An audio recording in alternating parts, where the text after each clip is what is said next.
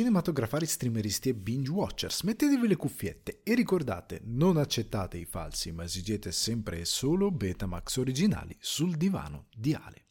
Ragazzi e ragazze, bentornati, bentrovati, benvenuti in questo quinto Betamax Spoiler Special dedicato a The Last of Us, al quinto episodio di The Last of Us che è andato in onda prima, è andato in onda negli Stati Uniti di venerdì per evitare il Super Bowl che è di domenica, e quindi capite che una nazione intera, che è il loro retaggio principale di pubblico, è focalizzato su quella cosa lì, quindi giustamente hanno voluto anticipare per evitare un conflitto e fare tutti contenti. Due episodi in una settimana, Super Bowl ve lo potete guardare liberamente sabato e eh, domenica, scusate, che vi interessi o meno, e più pappa per noi. Quindi siamo stati tanto contenti, almeno io sono stato molto contento. Spero che anche voi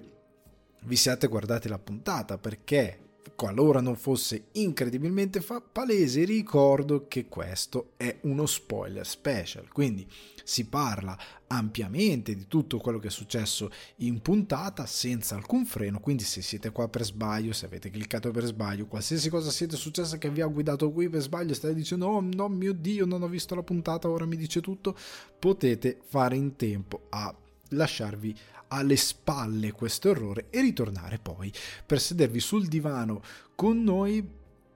che ascoltiamo, eh, che, che noi che ascoltiamo con noi che facciamo parte di questa avventura e ci godiamo della Last of Us e poi ne parliamo insieme qui in questo eh, Betamax. E Vi ringrazio, vi ringrazio ancora una volta perché vedo che le puntate le state seguendo, che il format comunque vi piace, vi ringrazio anche per l'attenzione che state dando alla monografia di David Lynch, ma partiamo così per dare un po' di tempo a, a, ai distrattoni, a chi magari continua a scivolargli il telefono dalle mani, chi ce l'ha lontano, qualsiasi cosa stia succedendo, entriamo nel vivo della puntata perché c'è veramente tanto da dire. Episodio cinque, Endure and Survive, regia di Jeremy Webb, che torna anche per questo episodio, sceneggiatore di Craig Mazin, due nuovi volti che in verità si sono visti per uno split second nella puntata precedente, che sono quello di Henry, interpretato da Lamar Johnson, e quello di Sam di Kevon Woodard. Brani inclusi nell'episodio, tengo a specificarlo sempre, visto che hanno sempre un significato. In verità è qui per i credits, ma è quello di Agnes Obel, che è Fuel to Fire. Avrà un significato ben preciso, ne parleremo più avanti.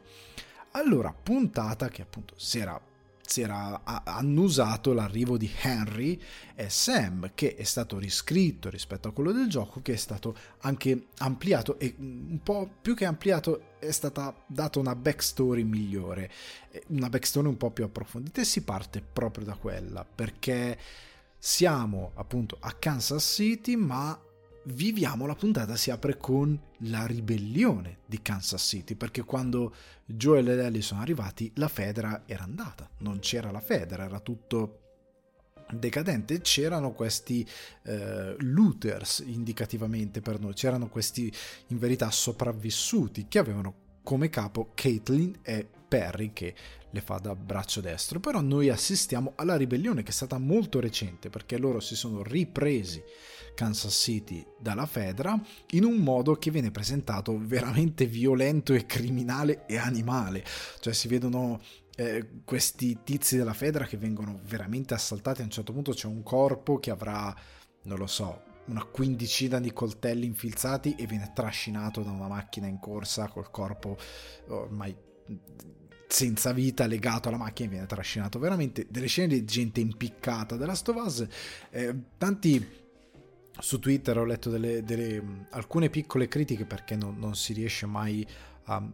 Tante volte si, si un po', un po' come ridere per ridere, si critica per criticare, e in questo caso tanti dicono sì ma dov'è l'azione, sì ma dove sono le scene un po' più cruente, e sono, è arrivato tutto, a parte che l'azione l'avevamo già avuta, gli infetti li avevamo già avuti, qua ne abbiamo avuto una dose ancora maggiorata, poi affronteremo, ma soprattutto il eh, livello di crudeltà in questo episodio c'è, cioè si vede proprio quello da Fedra tirato su impiccato ancora vivo, è abbastanza pesante. Ci sono un altro paio di cose che sono pesantucce che si vedono lungo, lungo l'episodio. Comunque scopriamo in questa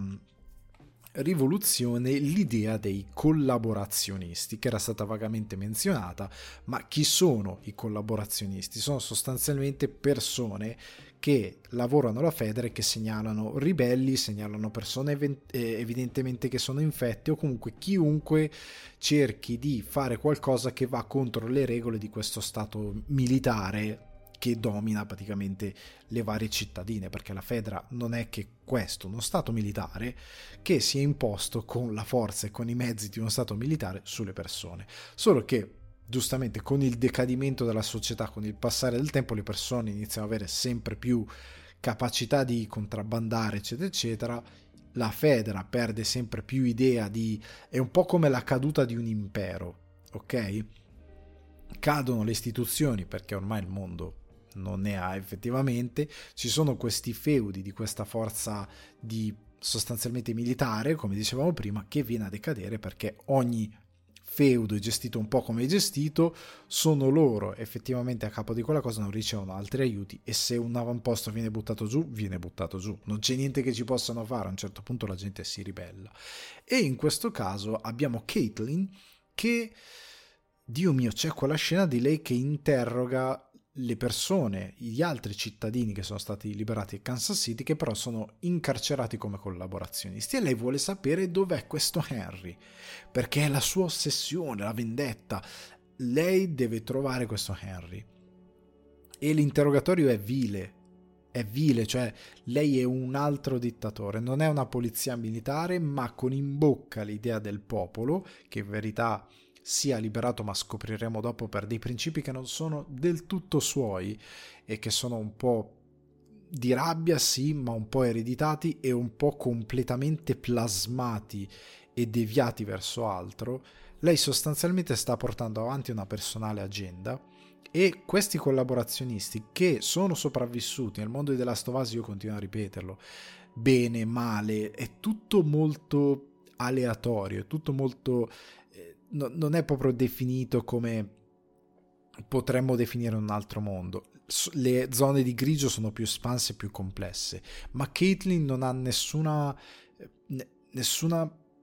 capacità effettivamente di mantenere una certa umanità, perché la vendetta viene prima di tutto. E nel parlare con i collaborazionisti dice no no ma voi collaborate con me, tanto verrete processati, vi troveremo colpevoli, farete il vostro eh, servirete la vostra pena, ma poi vi lasceremo andare, siete comunque persone innocenti, perché effettivamente è quello che sono, persone innocenti che spifferavano per cercare di sopravvivere, di avere un medicinale, di avere un po' di cibo, di avere qualcosa che gli permettesse di avere una vita decente, di non subire le vessazioni di uno stato militare, che era quello che poi scopriremo più avanti anche in modo molto pesante. In tutto questo loro non parlano e lei dice vabbè, ma allora fateli fuori, al che uno parla uno parla, le dice tutto quello che lei vuole sapere, lei se ne va va da Perry e dice falli fuori comunque.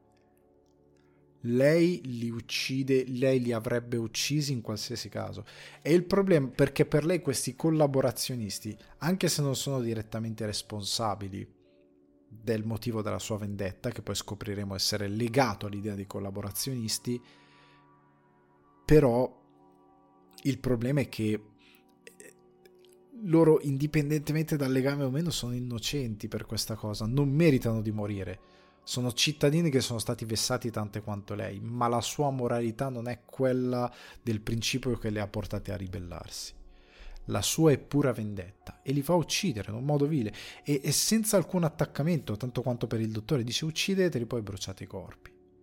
Quel dottore che ha ucciso dopo aveva qualche remora giusto perché aveva un contatto diretto, ma tutti gli altri sono carne da macello, ed è incredibile cosa scopriamo dopo di Caitlyn. Però lei è una persona di questo tipo, non ha alcuna moralità, eh, com- non ha determinate complessità di moralità, ha completamente perso un lato della sua umanità ed è molto pericolosa Come, come personaggio. Ma è pur sempre la cosa bella di The Last of Us, che dobbiamo ricordare sempre, che sono pur sempre uomini e donne, sono tutti incredibilmente mortali, ed è una cosa molto realistica che rende la storia drammatica molto interessante, perché chiunque è in pericolo. E a quel punto ci spostiamo. finalmente a Sam ed Henry, perché in questo eh, tornare indietro nel tempo noi vediamo anche chi sono Sam ed Henry. Finalmente ci vengono introdotti e la loro fuga. Sono due fratelli, sono in fuga perché ancora subito non ci viene detto, però vediamo che hanno questo legame fraterno. Quasi è stato un cambiamento rispetto al videogioco, perché nel videogioco Henry e Sam erano una sorta di specchio di Ellie e Joel. Loro erano padre e figlio, qua sono fratello maggiore e fratello minore, però generalmente il fratello maggiore, se viene a mancare una figura paterna, si sostituisce un po' ai genitori, diventa un po' lui il genitore. Quindi in questo caso c'era questo senso di protezione dato da Henry, che doveva essere questa figura. Il problema è che qua si legge tutto sulla voglia di avere sicurezza, nel senso che il piccolo Sam desidera la sicurezza. Qua c'è anche, è stato anche assunto un, uno strato superiore, ovvero che il, il piccolo è sordomuto, quindi c'è Henry che deve eh, deve sostanzialmente anche cercare di tenere suo fratello in vita in un mondo dove cavolo, essere sordomuto è, è, è quasi una condanna, perché tu sostanzialmente non puoi sentire il pericolo, non puoi comunicare e diventa seriamente un problema. Quindi lui ha questo enorme peso di prendersi cura del fratello, ma lui stesso è spaventato perché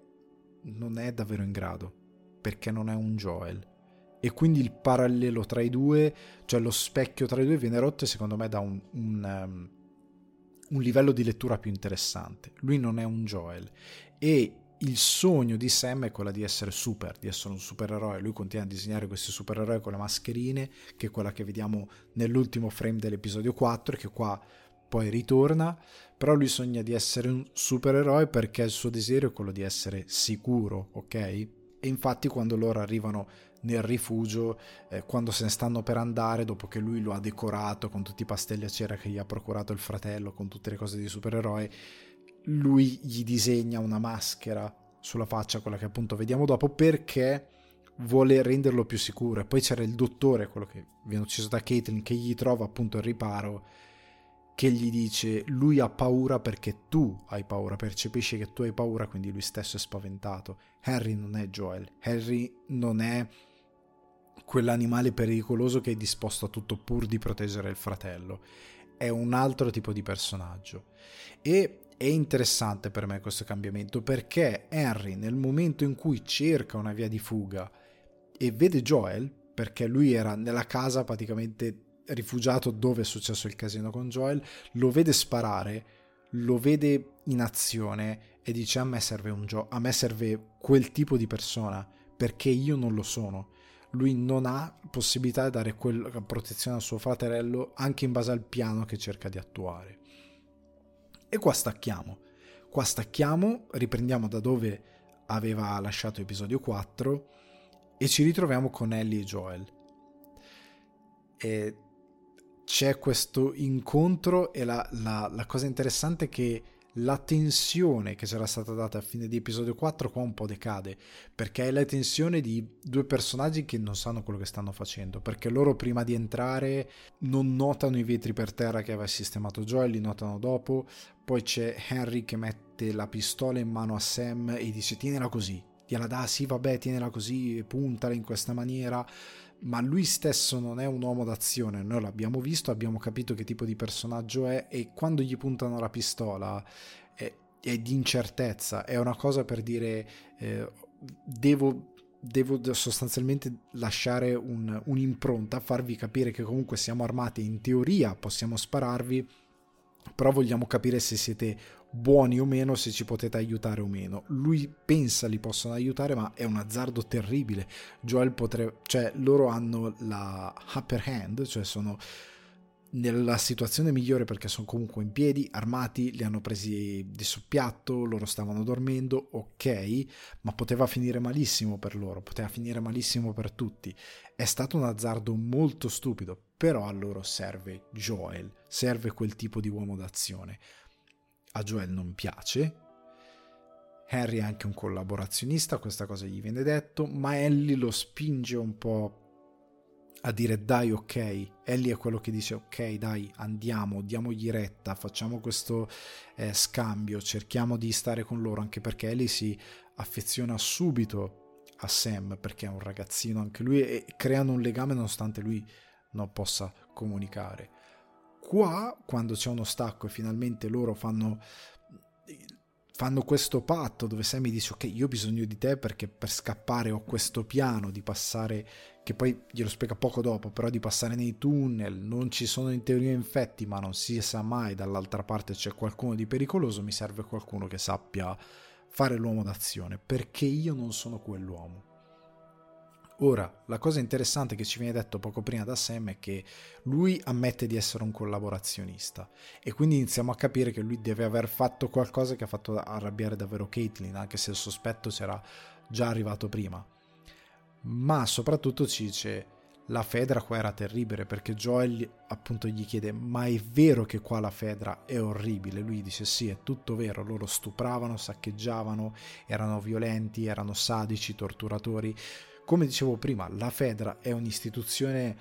militare praticamente fascista che prende un controllo senza davvero un, una supervisione di, un, di uno stato, di una nazione, di qualcuno che cerchi di costruire una società, ma semplicemente perché hanno in mano le armi e hanno in mano il potere e quindi possono fare quello che vogliono.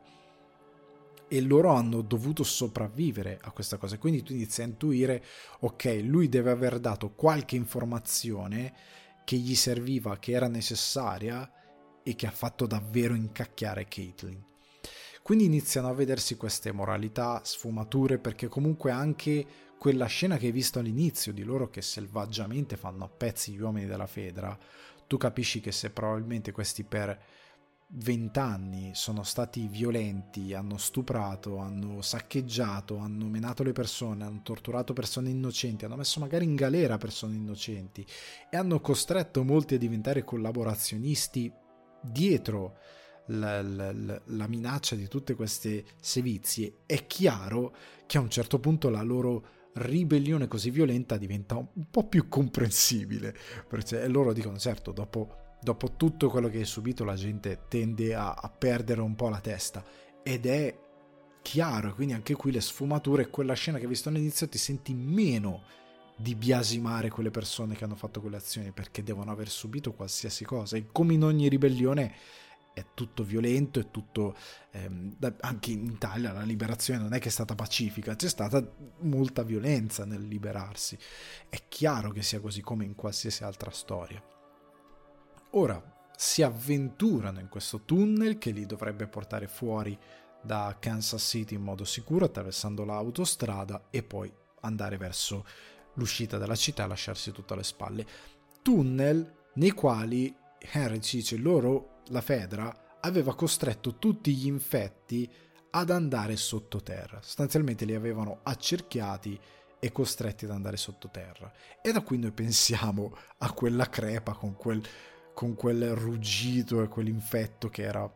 poi scopriremo essere un blotter come io sospettavo, che spingeva per emergere dal suolo. Evidentemente sotto il suolo ci sono centinaia di migliaia di infetti, tuttavia ecco Henry sa che nei tunnel gli infetti non ci sono più, probabilmente si sono spostati, probabilmente sono andati altrove, probabilmente in parte li hanno eliminati loro, perché dopo viene data la suggestione che la Fedra poi ha approfittato una volta stanati e contenuti metodo spartano, cioè metodo da, ehm, da, da, da, da trecento diciamo, sono andati sotto, li hanno incanalati e li hanno un po' fatti fuori, però c'è sempre il dubbio che ce ne sia ancora qualcuno. Sono in questo tunnel e loro trovano ehm, l'asilo, trovano l'asilo, quest'asilo tutto decorato, che era l'asilo dei, sopra- dei sopravvissuti della prima ora, perché Joel spiega tanti hanno trovato rifugio sottoterra, hanno creato questi spazi e hanno cercato di sopravvivere in questo modo, ok? Un po' alla Fallout, cioè andare nei bunker e cercare di non stare fuori, che è incredibilmente pericoloso per x mila ragioni, con delle regole ben precise, c'è cioè una lavagna con delle regole, e lì ci sono due confronti perché c'è Henry Eh, scusate, Sam che inizia a giocare con Ellie, è bello che giocano a calcio, eh, poi c'è questa cosa che Ellie trova il fumetto insieme a Sam e il fumetto, lei è appassionata di questi fumetti, li colleziona, è uno dei tanti aspetti, i videogame, le, le battute brutte, il fumetto, l'animo giocoso di Ellie viene sempre più fuori, la, quello più leggero, quello che, fa, che ha fatto sorridere Joel. E contestualmente abbiamo il confronto tra Joel e Henry, che porta Henry a riconoscere che Joel ha il suo stesso scopo.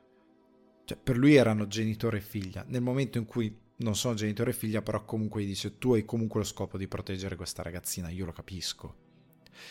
Tuttavia Henry dice: io ti ho detto di essere un collaborazionista, ma io, come te che ha uno scopo, avevo uno scopo. Dice: tu sicuramente sei stato un padre, io te lo vedo in faccia che sei stato un padre. Tu avrai avuto probabilmente una figlia o qualcosa. Io dovevo proteggere Sam e per avere questo unico farmaco che sembrava funzionare contro, e che sembra aver funzionato per curare la leucemia di Sam, lui ha dato delle informazioni che riguardavano questo grande uomo che era il fratello di Caitlyn. E qua saltano fuori finalmente perché questo odio. Lui dice, gli dice: papà, ma hai guardato verso qualcuno che stimavi tantissimo, che sapevi che sapeva sempre la cosa giusta, che sapevi che come, come motivarti, come dirti quello che ti doveva dire nel momento esatto. Quella persona è proprio un grande uomo, un uomo di grande statura, e io quell'uomo l'ho tradito, che era il capo della rivoluzione, poi scopriremo, e io l'ho tradito perché dovevo salvare Sam. E lui è enormemente dispiaciuto di questa cosa. Lui lo stimava, lo amava, ma doveva salvare suo fratello, e quindi lui è stato disposto a tutto, perché d'altronde la Fedra, se non dà informazioni, io non ti aiuto. Cioè la logica di questo stato eh, militare completamente crudele è che un bambino con la leucemia può morire se tu non mi dai l'informazione. Questo era più o meno, non c'era nessuna umanità. E di rimbalzo capiamo Caitlyn. Capiamo la vendetta di Caitlyn, e anche qua c'è una sfumatura interessante che poi ci dà una contraddizione. È bello come The Last of Us ti continua a prendere schiaffi, perché tu, tu, ti, tu ti fai un'idea morale e poi c'è qualcosa che ti toglie il tappeto da sotto i piedi e cambia tutto. Perché infatti torniamo a Caitlyn e Perry, con Clay, Caitlyn che è nella sua stanza, nella stanza dove è cresciuta, e fa tutto quel discorso a Perry, e lei ammette di non essere il fratello. Lei sa, come un po' dicevano Tess e Joel, di essere una persona orribile. Lei sa di non essere virtuosa come il fratello, sa che il fratello, cioè è consapevole che il fratello in galera dopo essere stato tradito da Henry, che, che sembra Gesù Cristo questo fratello, gli aveva detto perdonalo, perché appunto se viene descritto come un grand'uomo deve essere un uomo che non aveva la vendetta e la violenza tra, nelle sue corde, aveva una moralità probabilmente più alta e cercava una via diversa, ed è per questo che sono rimasti per vent'anni soggiogati dalla Fedra. E appunto è quello che poi Perry dice: noi siamo con te, tu hai cambiato le cose, non tuo fratello, perché la via di Caitlyn, che è la violenza, che è il linguaggio di questo nuovo mondo, è quello che funziona soprattutto contro la Fedra. Tuttavia lei rimarca questa cosa: lui mi aveva detto di perdonarlo, perché lui sapeva la motivazione, evidentemente lui era a conoscenza del perché era stato tradito, forse Caitlyn lo sa, Caitlyn non lo sa, non sappiamo cosa si sono detti, però ecco, abbiamo idea del fatto che lei sia consapevole di essere talvolta vile, inutilmente vendicativa, e stando nella sua stanza, quella sua e del fratello, di come sono cresciuti, respira la mancanza del fratello ma continua a nutrire la sua vendetta. Cioè non è una cosa che le dà consolazione o la calma, lei è un mostro che cerca solo vendetta a discapito di tutto quello che sono le persone che lei ha liberato. Lei non è come il fratello anche in questo, lui vuole liberare le persone perché sono persone, lei no, lei vuole semplicemente reagire alla violenza che gli altri hanno subito, è una reazionaria, non è tanto diversa dalla Fedra, ed è crudele. E a questo punto stacchiamo ed entriamo in quello che è più o meno l'ultimo atto della puntata, dove Ellie, Joel, eh, Sam e Henry sono dall'altro lato, sono in questa, ehm, questo piccolo borg- sobborgo residenziale fuori Kansas City, stanno andando verso il ponte che fa attraversare il fiume, quindi per andare verso il Wyoming, e Joel viene preso in giro da Ellie perché lui si rifiuta di invitarli in teoria nel, ad andare in Wyoming. Lui non vuole che vadano con loro perché comunque lui ha la sua via, la sua strada, non vuole altri sopravvissuti perché lui ha un compito che è quello di proteggere Ellie e di portarla dove la deve portare e di andare da suo fratello. Gli altri sono un po' un peso probabilmente per lui, e Ellie dice io posso fargli cambiare idea. Alla fine lui fa wow wow wow, lui abbaia, però io gli faccio cambiare idea perché lei alla fine è persistent, persistente esattamente eh, come Joel, e come Joel non molla finché lui non cambia idea, perché lei ha una moralità diversa per quanto loro siano molto simili come caratteri. Però in, questa, in questo momento un po' più leggero pensiamo non ci sia nessun problema. In verità in questo sobborgo c'è un cecchino, come nel videogioco. Il videogioco eravamo al tramonto, qua siamo veramente di notte. C'è un cecchino che li assedia, Joel lo aggira, lo prende alle spalle, c'è questa bellissima scena dove lui ormai il cecchino l'ha preso, io ho la pistola, tu hai un fucile da cecchino, sparo prima io, e gli dice non farlo, ti pre- lo prega, gli dice ti prego non farlo, perché comunque questo cecchino è un uomo anziano e lui si era accorto che sarebbe stato comunque una persona che non aveva una grande capacità di offensiva, perché lui dice non vi preoccupate, vado io, lo aggiro, tanto lui è una pessima mira, non mi prenderà. Se io mi muovo ovviamente il bersaglio fermo è diverso, però ecco lui sa chi poteva essere dietro il mirino. Quando lo vede, vede un, un anziano e dice ti prego, tuttavia lo deve uccidere, è costretto a ucciderlo, solo che era in contatto radio con Caitlyn, probabilmente era uno dei membri della sua milizia, diciamo, che era in contatto con Clay- Caitlyn e che li, li aveva avvisati, quindi loro devono scappare. Arriva la milizia sfondando tutto con le macchine, eh, loro sono in pericolo. Joel riesce a proteggere Ellie perché loro la stavano investendo, l'avrebbero ammazzata, e quindi azione, eccoci. E Caitlyn invece sta sfruttando tutta la forza della sua milizia, come gli diceva Perry, noi stiamo sfruttando tutta la nostra forza per fare questa, questa cosa, per questa vendetta. Caitlyn sta sfruttando ogni risorsa che ha, mettendo in pericolo tutti i suoi ehm, concittadini, chiamano così, tutto il suo, il suo popolo, lo, le sue people, per questa vendetta. A quel punto però ha intrappolato Henry, ha intrappolato non solo Henry, ha intrappolato anche le due persone che sono Joel ed Ellie, che hanno ucciso due dei, dei suoi uomini e che lei vuole uccidere.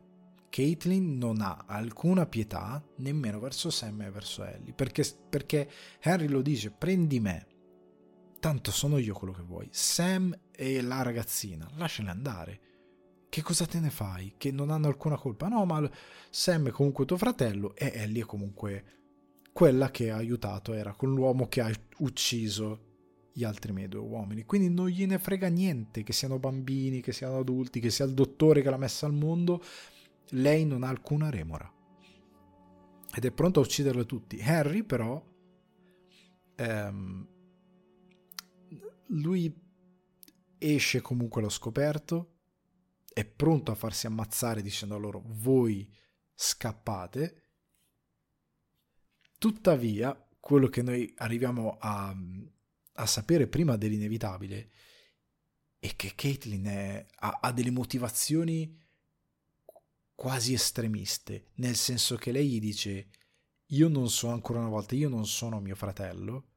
io so benissimo le tue motivazioni, quindi evidentemente parlando col fratello gliel'ha detto, è colpa tua. Lei dice è colpa tua che hai giocato col destino, tu hai salvato una persona che doveva comunque morire per ammazzarne una che poteva non morire. Anche, e lei non lo può sapere, lui magari magari suo fratello sarebbe stato ucciso dalla Fedra comunque, non si sa, sta di fatto che Henry, nel creare involontariamente un martire, o forse consapevolmente, perché era lui stesso che ammirava questo grand'uomo, ha creato il suo peggior nemico, che è disposta a qualsiasi cosa, non le importa quale che sia la motivazione e quale sfaccettatura. Anche lì, se per un attimo ha detto però cavolo, Caitlyn ha subito una cosa veramente pesante, sì, lei non lo vuole perdonare, ma è capibile, e subito viene a sapere che dici, perché tu ti, ti chiedi, ma lei lo saprà che aveva il fratello malato di leucemia? Quindi non gliene è importato niente. Lei dovrebbe avere, in teoria, come per gli altri collaborazionisti, empatia per dire cavolo, la Fedra era talmente schifosa che avrebbe lasciato morire un bambino di cancro pur di avere informazioni. Non le importa nulla, nulla, niente, zero. Lei deve avere la sua vendetta e deve uccidere tutti. A quel punto però arrivano gli infetti e arriva il blotter. E la cosa che mi è piaciuta è che gli infetti sono eh, inf- secondo me hanno azzeccato il fatto di mettere degli infetti che sono, la maggior parte sono clicker, perché sono gente che è lì da tanto tempo, e soprattutto sono comandati dal blotter, che è appunto un, una persona infetta che è infetta da tanto di quel tempo che il fungo si è evoluto ancora di più ed è un un bestione che distrugge tutto e che sostanzialmente i proiettili non gli fanno nulla perché è pieno di fungo, quindi per abbatterlo serve una potenza di fuoco molto più importante.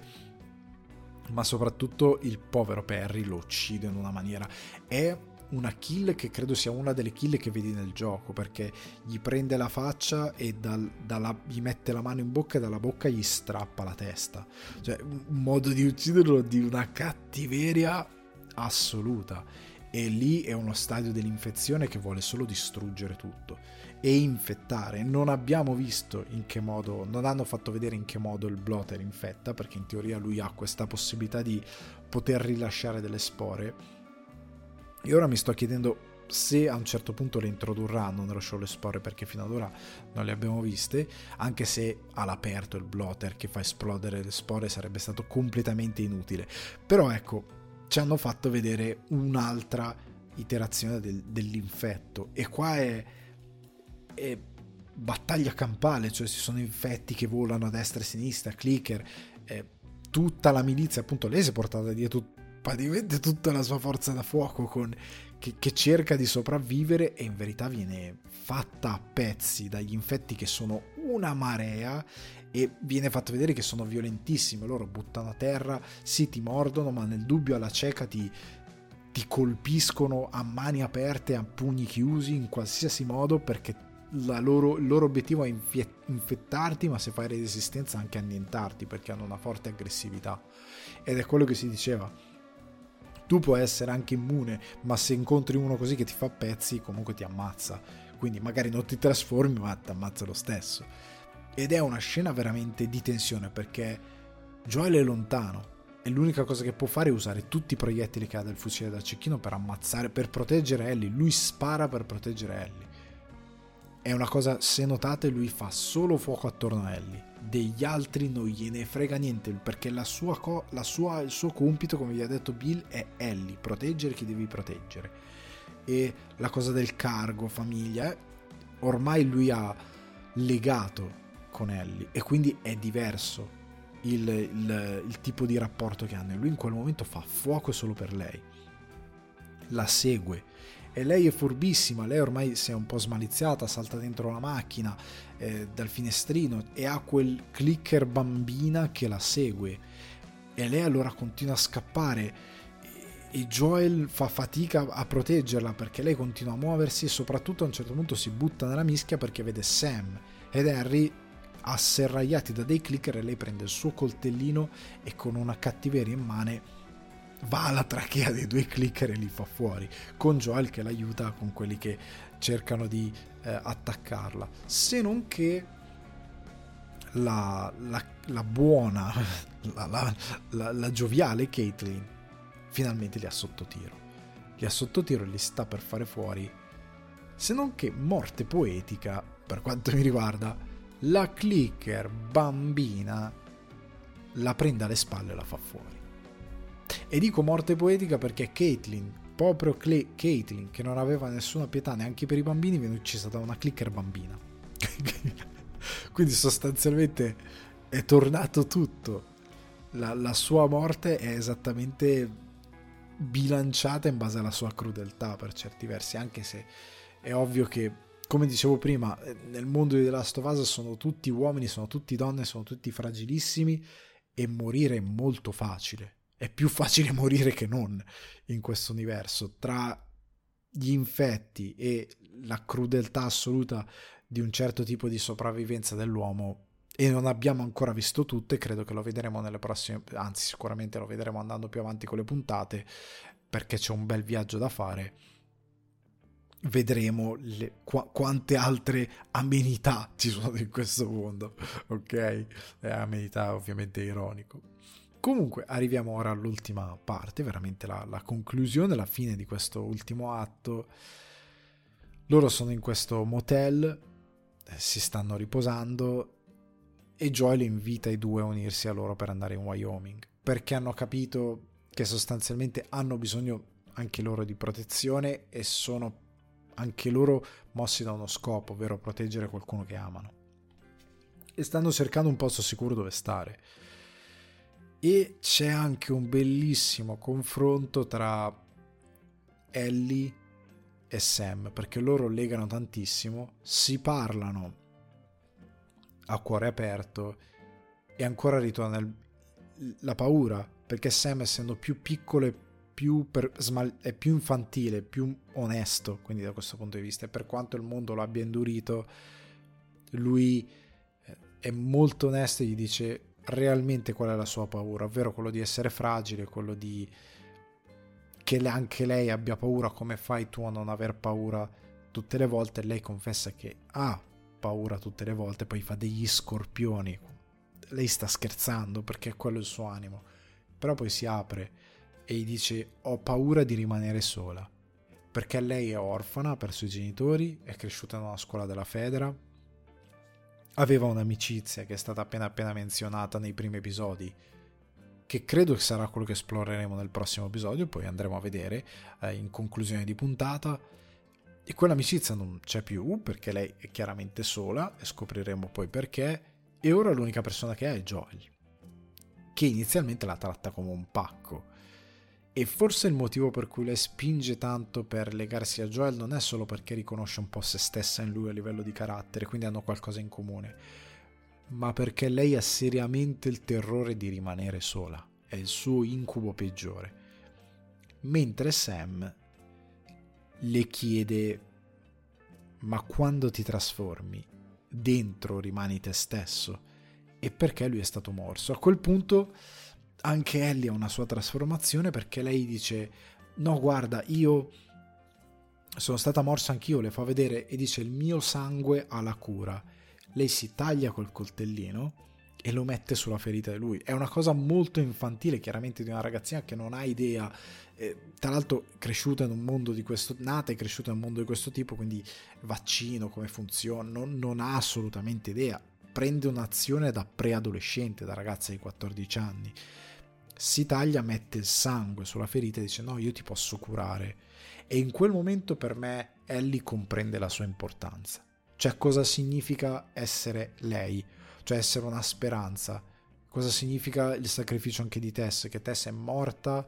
perché doveva proteggere questa cosa che può far scomparire questa piaga e può evitare a un bambino stupendo come Sam di morire. E quindi lei secondo me prende coscienza qua di qual è il suo scopo. Lo scopo di Joel è proteggere chi ama, in questo caso è Ellie, lo scopo di Ellie è forse quello di salvare il mondo, quindi di rappresentare davvero questa speranza, e io credo che sia in questo momento che lei prende coscienza, perché poi promettendo a Sam stiamo insieme fino al mattino, sto sveglio con te fino al mattino, facendo un po' una promessa simile a qualcosa che tornerà più avanti, però Sam è trasformato perché chiaramente non funziona così una cura, e nel, nel, nella colluttazione con Sam, con Joel e Henry che si svegliano, Henry spara a terra perché non vuole che Joel faccia qualcosa al fratello ed è lui istintivamente a sparare a Sam, gli spara in testa. È una cosa che avviene in pochi secondi, è brutalissima, è velocissima, era in parte così anche nel videogame, ma qua con tutta la costruzione che hai dei personaggi ovviamente ti colpisce di più, anche perché Sam non è eh, Henry scusate non è un uomo d'azione, quindi lui non è abituato a sparare e l'unica volta che spara per uccidere è suo fratello. E questa cosa lo devasta. Nel momento in cui lo fa, lui vedi chiaramente che è sotto shock. Prima di tutto perché ha ammazzato un essere umano. E ammazzare la prima volta, come avevo visto con Joel, eccetera, eccetera, non è facile. Non diventa facile neanche crescendo. In particolare, hai ammazzato tuo fratello, che hai protetto e voluto bene fino a due minuti fa, per il quale tu hai sacrificato un uomo che stimavi tantissimo per salvarlo, hai sacrificato tutto, sei diventato l'uomo più ricercato di Kansas City, hai attraversato qualsiasi pericolo e gli hai dovuto sparare in testa. E quella cosa lì lo spegne, perché lo shock, il panico e il fatto di aver perso completamente il suo scopo lo porta ad ammazzarsi. Cioè lui si ammazza. Perché è troppo... Cioè è un dolore che arriva troppo in fretta, in pochi secondi, non hai tempo a razionalizzare niente, l'unica cosa che lui vuole fare, lui si ammazza, non ce la fa, è una cosa troppo pesante per lui. Ed è molto dura anche per lo spettatore perché è tutto gestito appunto nell'arco di nemmeno un minuto. E poi la puntata si spegne.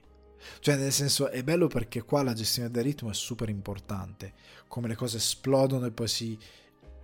ritorna tutto in quiete perché abbiamo capito che la vendetta ha distrutto tutto. Cioè la vendetta di Caitlyn ha distrutto Caitlyn stessa, il suo braccio destro Perry, i suoi uomini, la sua milizia, cioè quegli infetti che si stanno mangiando, che si sono mangiati probabilmente la maggior parte dei suoi uomini,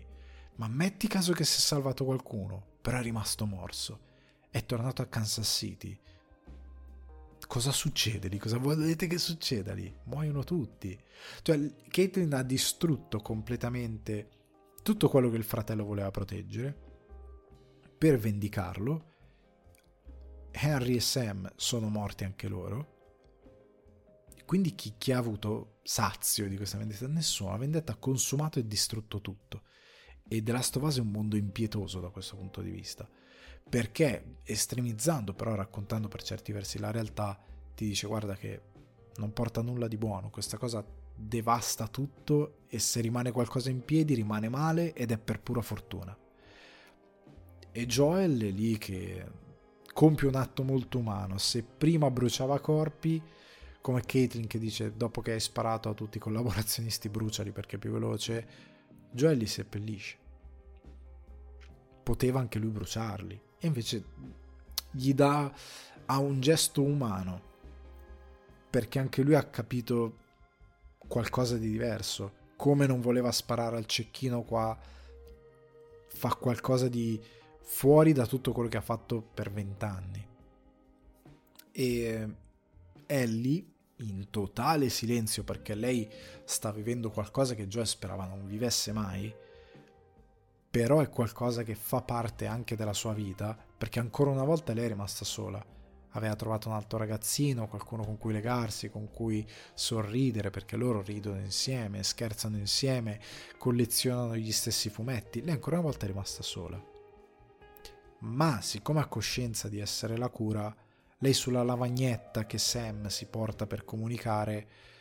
con gli altri, eccetto suo fratello, o per comunicare più velocemente scrive I'm sorry e lo lascia sulla tomba, perché lei non è riuscita, un po' come Joel non è riuscita a salvare Tess e ancora prima sua figlia, lei in quanto cura non è riuscita a curare Sam e quindi non, non, non ce l'ha fatta. Quindi è il primo grosso eh, rimorso che lei ha ed è non il primo grosso momento in cui lei si sente un, mo- un po' maledetta perché rimane sola. ok? E poi la puntata finisce, c'è la, la canzone di Agnes Obel, Fuel, Fuel, scusate, to Fire, che chiude, che ha un significato che si lega, un, per quanto mi riguarda, molto a Ellie, a quello che lei, ehm, che lei è. Un episodio che ho trovato straordinario, molto bello, e che ci traghetta al prossimo episodio dove, secondo me, anche legandoci a quello che c'è nel videogame, avremo un Ellie e Joel che legheranno ancora di più, che saranno soli. Probabilmente nei prossimi episodi saranno completamente da soli, affronteranno forse un mondo diverso, perché loro devono andare a piedi in Wyoming, ma più che aff- solo affrontare un mondo diverso, loro